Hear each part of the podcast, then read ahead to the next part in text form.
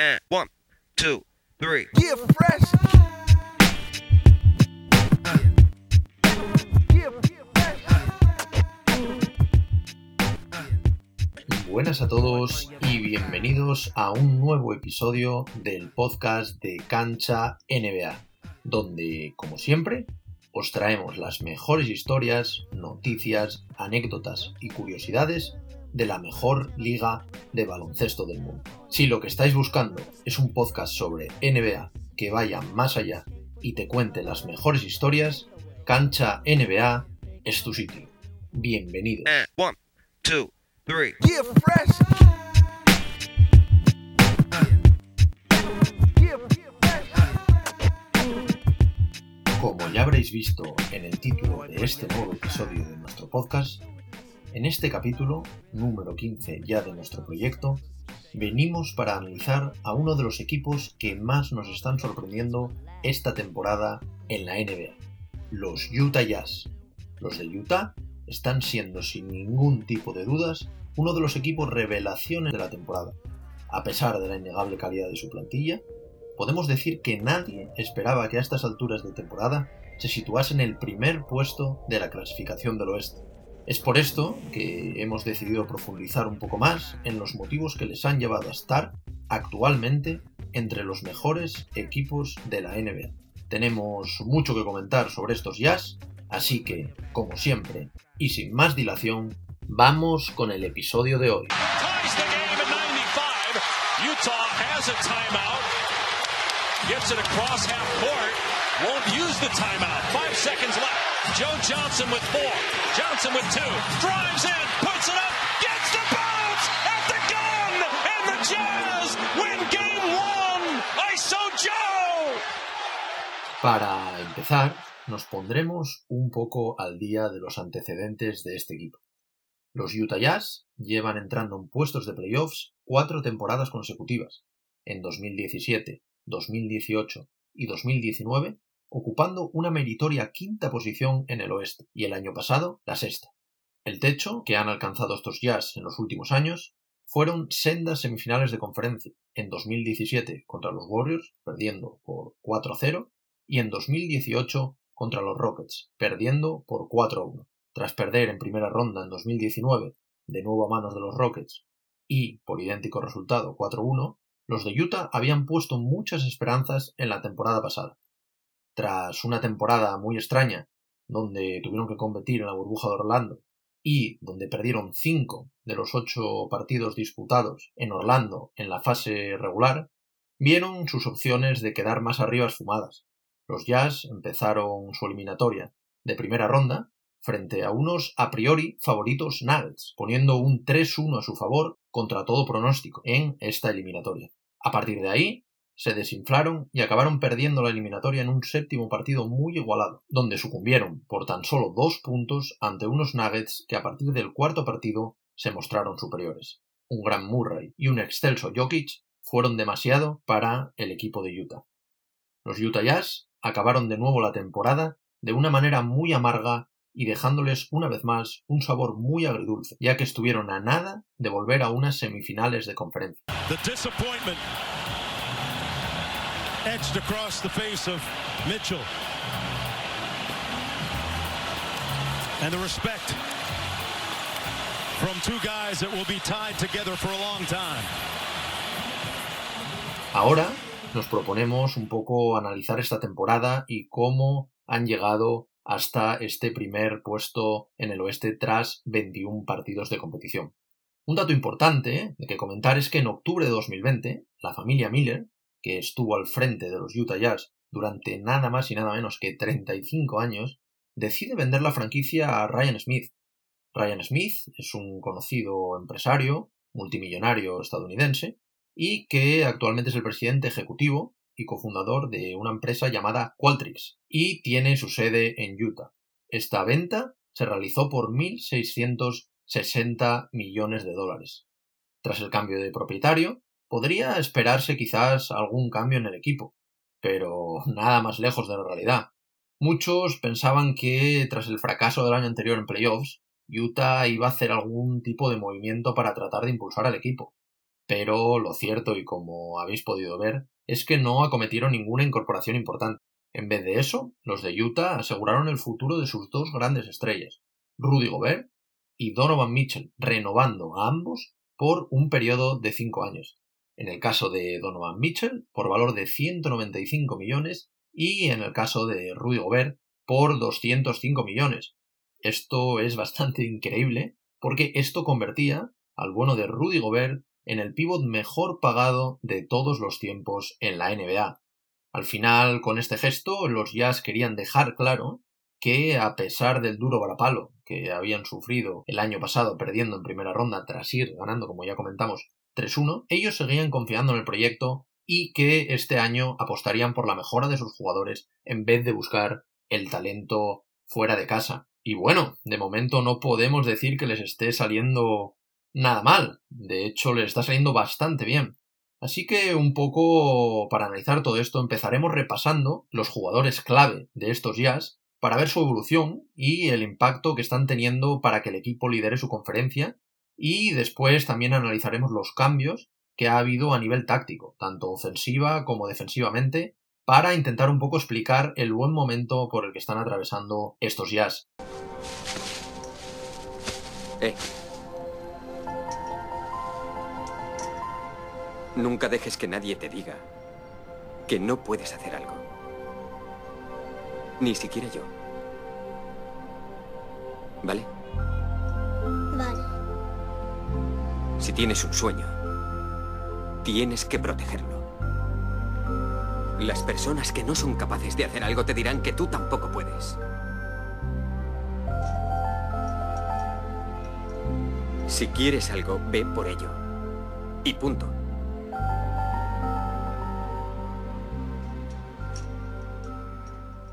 Comenzamos hablando del quinteto titular de los Utah Jazz y analizando uno por uno lo que aporta cada jugador al equipo y cómo ha evolucionado para convertirse todos ellos en jugadores mucho más productivos para el equipo.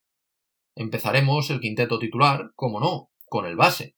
En cuanto al base titular, todos sabemos que es el bueno de Mike Conley, que sin duda es otro de los jugadores que más han mejorado respecto a la pasada campaña tras una temporada pasada bastante irregular y en la que se le achacó sobre todo malas decisiones en momentos claves y también mala selección de tiro. Este año, el bueno de Conley parece que está recuperando su mejor nivel de cuando estaba en Memphis, ya que promedia 16,8 puntos, ojo, 2,4 más que el año pasado, 6,1 asistencias, 1,7 más que el año pasado y 3,8 rebotes, lo que es 0,6 más que el año pasado.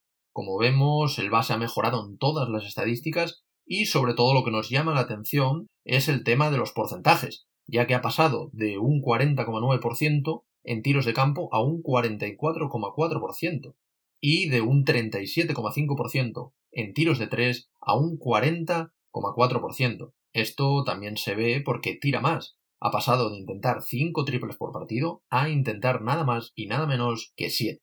A pesar, al final, de no estar reconocido al nivel de las otras dos grandes estrellas, Conley eleva en gran medida el ritmo de los jazz y, a diferencia, como decimos, de la temporada pasada, toma muy buenas decisiones a nivel individual, ya que no se centra únicamente en soltar el balón y desentenderse. Al final, su offensive rating está alcanzando su pico personal, lo que está dando un gran resultado al equipo ya que está siendo muy eficaz mirando al aro, también está siendo un gran generador de juego, un buen organizador y también un creador de espacios liberados. Todo esto para él mismo y también para el resto de sus compañeros. Conley es un desatascador nato para estos jazz, ya que cuando él está en pista es capaz de cambiar el ritmo del juego y también no solo jugar a un gran nivel, sino también hacer que sus compañeros rindan a un gran nivel. Y ahora pasamos la que para nosotros, y bueno, para todo el mundo es la principal estrella de estos Utah Jazz, Donovan Mitchell. Donovan Mitchell es la estrella sin ninguna duda por la que ha apostado la franquicia y de momento este año está con buenos promedios anotadores, mejorando ligeramente su aportación del año pasado. Sí que es verdad que en algunos partidos se está mostrando algo irregular, pero cada vez aporta más y más al equipo. Su gran cambio esta temporada es el aumento en intentos desde la línea de 3. Ha pasado de 6 a 8 por partido y ha aumentado su porcentaje hasta el 40%. Parece que al final Mitchell está cogiendo bien el nuevo sistema de estos jazz que fomenta más los lanzamientos exteriores. Además, está también mejorando sus decisiones a la hora de tirar y también se está aprovechando del buen hacer de su compañero Conley, que siempre es capaz de encontrarle en posiciones muy favorables, lo que hace evidentemente que mejore sus tiros. De todas maneras, al final nosotros creemos que Mitchell aún puede aportar más en ataque a estos jazz, beneficiándose, como decimos, del nuevo estilo de juego, que abre más la pista y que no solo le permiten tirar más desde el perímetro y mejor, sino que también le deja más espacios para penetrar a canasta y finalizar. Muchas esperanzas tenemos puestas en este joven jugador que creemos que puede marcar la diferencia en la liga este año. Y ahora pasamos a Boyan Bogdanovic. Es otra de las grandes figuras de estos jazz. El jugador, que ocupa la posición de alero titular de estos Jazz, ha vuelto de una lesión muy importante y que le tuvo alejado de los playoffs de Orlando el año pasado. Su equipo, la verdad, que le echó muchísimo de menos, sobre todo en el aspecto ofensivo, ya que el croata es una pieza fundamental en la ofensiva de estos Jazz y así lo está demostrando. Parece que aún está recuperando su mejor nivel y está empezando a aportar más en ataque, como ya lo hizo el año pasado, pero mejorando incluso sus registros. Ya ha tenido varias actuaciones extraordinarias de incluso 29 y 32 puntos respectivamente. Además, hay que decir que en los últimos tres partidos está promediando 26,3 puntos y un increíble 55,2% desde la línea de tres. En cuanto el jugador, como decimos, vuelva a recuperar la confianza que parece que ya lo está haciendo, estamos seguros de que estos jazz serán aún más peligrosos en ataque. Además, se le está viendo mucho más implicado en aspectos defensivos y capturando más rebotes que el año pasado para su equipo. A nosotros ha sido siempre un jugador que nos ha gustado mucho, porque al final es un jugador que sin hacer mucho ruido te está promediando 20 puntos por partido y lanzando de 3 por encima del 40% de acierto. Y ahora pasamos al puesto de 4 en estos jazz. El caso de Royson O'Neill, que está ocupando, como decimos, el puesto de ala pivo titular en estos jazz. El jugador, aunque sí que es verdad que no tiene la misma importancia, al menos en el plano ofensivo, que el resto de sus compañeros, también está mejorando sus registros del año pasado, promediando unos interesantes 8,2 puntos, que son dos más que el año pasado, 6,9 rebotes, que es un rebote y medio más que el año pasado, y 2,5 asistencias. Este dato es el mismo que el año pasado. No obstante, el jugador está aportando cada vez más en ataque y también en defensa, capturando bastantes rebotes valiosos para su equipo. Además, es un jugador que está lanzando con unos porcentajes buenísimos. Está en un 48,7% en tiro de campo y 45,9% desde el triple. Es verdad que lanza poco, pero cuando lo hace, lo hace de una manera muy segura. Y para acabar, el quinteto titular de estos Utah Jazz no podemos olvidarnos, como no, de la otra gran estrella de Rudy Gobert. El francés sigue siendo un gran defensor y un gran protector del aro y de la zona de los de Utah. Es uno de los principales culpables que estos ya sean una de las mejores defensas de todo el campeonato. El pívot actualmente promedia 13,4 rebotes por partido, lo que le convierte en el tercer máximo reboteador de toda la liga, y 2,7 tapones por partido, lo que le convierte en el segundo máximo taponador actualmente de la liga. Todo esto hace que los Utah Jazz aumenten en gran medida su nivel defensivo respecto al año pasado, donde ya era bastante bueno. En cuanto al plano ofensivo, sigue aportando sus casi 14 puntos, que siempre vienen bien a su equipo, aunque sí que es verdad que creemos que con el contrato que ha firmado Rudy Gobert debe aportar algún punto más por partido y creemos que al final de temporada acabará haciéndolo.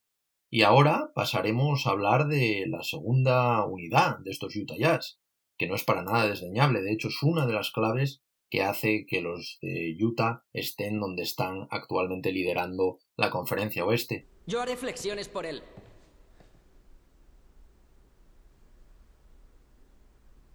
Dice que somos un equipo.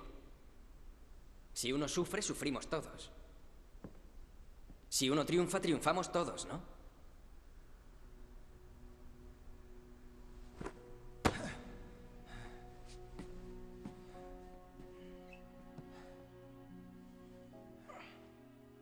La segunda unidad de estos Jazz también está funcionando, como decimos, de maravilla, teniendo como principal baluarte a Jordan Clarkson, del que ahora hablaremos seguidamente en profundidad. Un dato diferencial son los casi 39 puntos por partido que anota esta segunda unidad de Utah. El fondo de armario da un respiro a los titulares al final en cualquier equipo, y en este caso sigue manteniendo el nivel de anotación y teniendo también muy buenas actuaciones a nivel defensivo. Tener al final una segunda unidad así es lo que marca la diferencia entre los equipos de playoff y los equipos top 4 de una conferencia. Y, al menos de momento, parece que Utah cuenta con esta segunda unidad. Como decimos, en esta segunda unidad, a nosotros nos está gustando especialmente el papel de Jordan Clarkson, el jugador que tras una buena temporada el año pasado renovó a razón de 52 millones de dólares repartidos en cuatro años, ha asumido perfectamente su papel de sexto hombre en estos jazz. Cada vez que sale desde el banquillo, aporta muchísimo y está dejando grandes actuaciones en sus espaldas. Esta temporada está promediando unos interesantísimos 17,4 puntos, 4,4 rebotes y 1,8 asistencias. Todo esto en 25 minutos de media por partido y con unos porcentajes de tiro de campo muy buenos de un 46%. Al final, está mejorando su actuación de la temporada pasada y para nosotros es el principal candidato ahora mismo a sexto hombre del año. Hay que decir aquí que era nuestra principal apuesta y nuestra apuesta personal para este año y ya le votamos como el favorito para este galardón en el vídeo que realizamos de las predicciones, que si no lo habéis visto podéis ir a buscarlo en las predicciones que hicimos en nuestro podcast. Clarkson al final es uno de los jugadores más eficientes de la rotación de los Jazz. Es un fiel reflejo de ello su 8,6 de net rating, casi el triple que la pasada temporada, y además roza el 60% de effective field goals y un 62% de true shooting. Estos son solo algunos de los datos que demuestran que está jugando no solo mejor y de manera más efectiva, sino que lo está haciendo a un ritmo más elevado que el año pasado y además contagia con esto a sus compañeros. Al final parece que los Utah Jazz no se equivocaron al apostar por él y renovarle. Otro jugador del que a veces no se escucha tanto, no se le da tanta importancia, pero que, que merece un buen reconocimiento, es el bueno de Joe Ingles, que al final saliendo desde el banquillo está promediando 10,2 puntos, 3,2 rebotes y 4,2 asistencias. Además, ha aumentado en gran medida su efectividad, tanto en los tiros de campo, donde promedia un increíble 50%, como en los tiros de 3, donde está promediando un 44,3%. Al final, Ingles es un jugador muy importante en la rotación de estos jazz y que siempre que sale aporta muchísimo desde el banquillo. Un dato curioso que ha ocurrido el otro día y que quizás algunos de vosotros desconozcáis es que esta semana ha sobrepasado a John Stockton convirtiéndose en el jugador con más triples anotados, ojo con 846, en toda la historia de la franquicia. Casi nada el récord que tiene ya debajo del brazo el bueno de Joe. Y bueno, además de estos jugadores, también tienen otros jugadores importantes en la rotación, como puede ser el caso de Derrick Favors, que tras un año en los Pelicans volvió a su franquicia de toda la vida, o por ejemplo el caso de George Niang, pero en estos casos con menos incidencia dentro del equipo. Al final, estos Utah Jazz son, como decimos, uno de los equipos más serios de toda la NBA. Un equipo muy compensado, con buenos tiradores, buena defensa, un banquillo que aporta cada vez que sale, y bueno, quizás es verdad que mucha gente echaba en falta una tercera espada, pero bueno, al final este año, tanto Conley como Bogdanovich han elevado en gran medida el nivel del equipo y que fue lo que realmente faltó el año pasado en playoffs, tanto el mal momento en el que estuvo el bueno de Conley como la baja de Bogdanovich que al final fueron decisivas para que se quedaran apeados en primera ronda. Y bueno, ahora seguidamente queremos analizar también la figura del entrenador, eh, que creemos que es algo clave, y profundizar con esto también en el cambio de sistema que han implementado los Jazz este año, porque así vamos a tratar de dar respuesta al buen momento que está llevando este equipo, porque al final daros cuenta de que básicamente es el mismo equipo que el año pasado y que ha hecho que este equipo esté actualmente liderando la conferencia oeste. Y bueno, empezamos hablando del entrenador. En cuanto al entrenador, un poco más de lo mismo. La franquicia ha decidido dar continuidad al técnico, que ya lleva trabajando con estos Jazz nada más y nada menos que siete años. Y sí, estamos hablando del bueno de Quinn Snyder, que fue recientemente renovado en 2019 y de momento parece, como decimos, que les va muy bien con él. Ha conseguido mejorar a un equipo sin acometer grandes fichajes y ha conseguido adaptar su juego y el esquema a la NBA de hoy en día, a la NBA moderna. Recientemente, la NBA le ha reconocido su trabajo entregándole el galardón de mejor entrenador del mes de diciembre-enero de la conferencia oeste.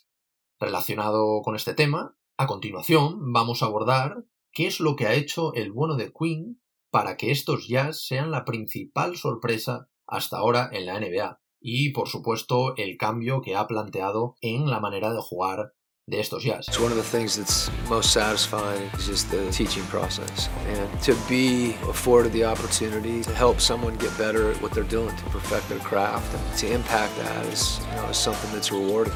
That's hard to guard. Uh, you got him in the corner, you're downhill. It's good, Rick. I think everybody's worked to get better. It's been something that guys individually have Y muchos de vosotros os preguntaréis, como nosotros también nos hemos hecho, esta pregunta. ¿Qué ha cambiado en los Utah Jazz? Que los de Utah sean líderes en la conferencia oeste tras 21 jornadas disputadas, al final no puede ser una casualidad. Es verdad que aún no se han enfrentado a muchos de los rivales más fuertes de la liga, pero bueno, ya han sacado adelante partidos con auténticos equipazos, como el caso de Portland, como el caso de Clippers, el caso de Bucks o el caso de los Denver Nuggets. La verdad es que nos ha llamado mucho la atención que un equipo con casi la misma plantilla que el año pasado esté compitiendo a un gran nivel y es por esto que al final hemos decidido investigarlo, llegando a la conclusión de que una gran parte del éxito que están teniendo hasta ahora debe atribuírsele a su técnico. Quinn Snyder ha decidido cambiar su sistema por completo y, al igual que ya hicieron los Rockets en su momento, apostar por el juego exterior y el triple. Este nuevo sistema es muy beneficioso para el equipo, ya que al final abre espacios donde, por ejemplo, jugadores como Donovan Mitchell puede penetrar con mayor facilidad a canasta y también además encontrar recomposiciones más liberadas para tirar, como decimos, desde posiciones exteriores. Además, también el gran momento de Conley viene a sumar más madera a este equipo, a este nuevo sistema, ya que al final encuentran muchos jugadores desmarcados para tirar desde fuera y en posiciones bastante ventajosas, lo que, como decimos, está permitiendo que el porcentaje de acierto desde la línea de tres sea muy elevado. Actualmente, para que veáis un poco todo este cambio, hemos buscado unos datos y actualmente son el tercer mejor equipo en porcentaje de tiros de tres, con un 39,8%, lo que es un 4% más que el año pasado. Además, son el equipo con más triples anotados por partido, con un total de 16,9 y ojo, 5,6 triples más que el año pasado anotados por partido, y además de todo esto, por si fuera poco, son el equipo con un mayor ratio de triples intentados por partido, en este caso 48,5 triples intentados por partido. Algo increíble. Al final, si siguen a este ritmo, podrían llegar incluso a establecer un nuevo récord de triples anotados por una franquicia en una temporada. Al final, estos datos son unos datos tremendos que reflejan perfectamente la mejora en ataque que están experimentando estos Jazz, que recordemos que actualmente son el décimo mejor ataque en la liga con un promedio de 113,8 puntos por partido, lo que mejora claramente su rendimiento desde el año pasado, donde estuvieron en el puesto décimo octavo en, cuanto a su ataque, con un promedio de 111,3 puntos. No obstante, su ofensiva sí que es verdad, no solo vamos a decir cosas buenas, se ve bastante penalizada con el tema de los robos de balón, ya que promedian únicamente 6 por partido, lo que es 1,5 menos que el año pasado, y además han aumentado sus pérdidas por partido a 13,9, lo que son 3 por partido más que la temporada pasada. Al final, estos dos apartados son pues un poco los puntos a corregir para tratar de mejorar ofensivamente y también seguir compitiendo con los mejores equipos. Pero bueno, a pesar de, de la ofensiva, que evidentemente es muy importante, y todo este cambio del tema de, de más tiros exteriores, para nosotros la clave en el cambio de estos jazz eh, ha sido sobre todo en el apartado defensivo. Actualmente, y ojo a esto, son la tercera mejor defensa de toda la NBA, solo por detrás de Los Angeles Lakers y de los New York Knicks, concediendo tan solo un promedio de 106,2 puntos por partido, cuando recordemos el año pasado eran tan solo la novena mejor defensa, que no está nada mal, pero ojo al cambio respecto a este año, y concedían 108,6 puntos por partido.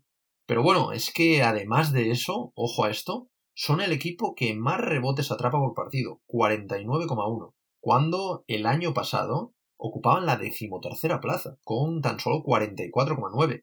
Y ojo también porque son el quinto que más tapones pone por partido, con una media de 5,8, cuando la temporada pasada, este dato es increíble, ocupaban el puesto número 28 con tan solo 4.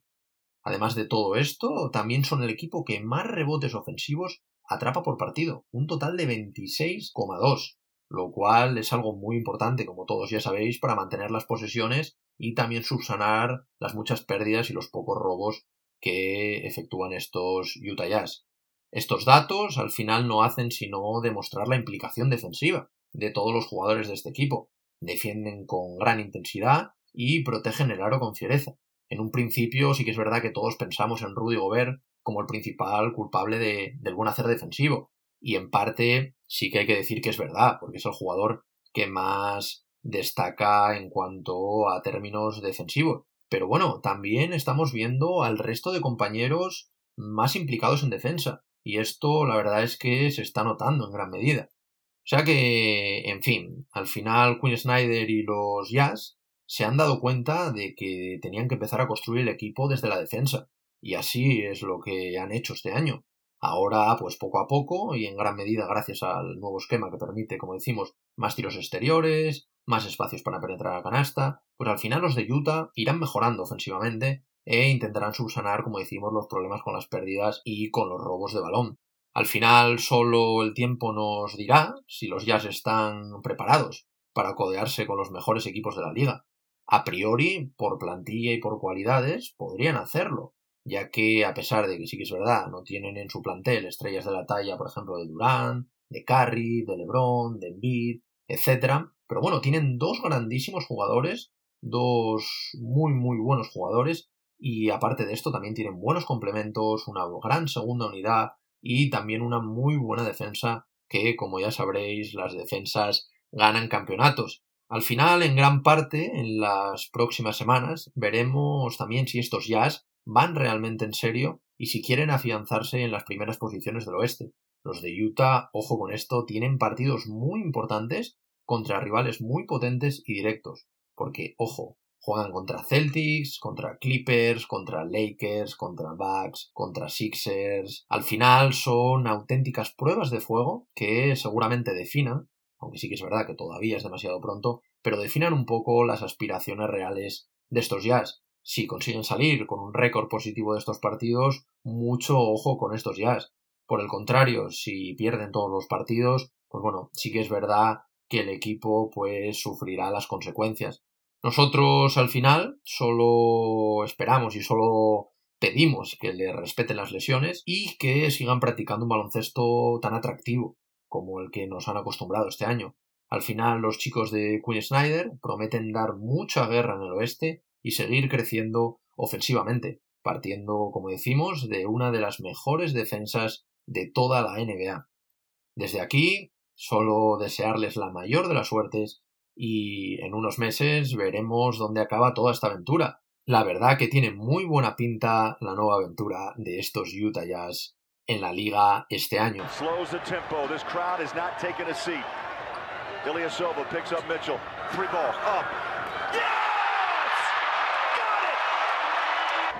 Donovan backs out.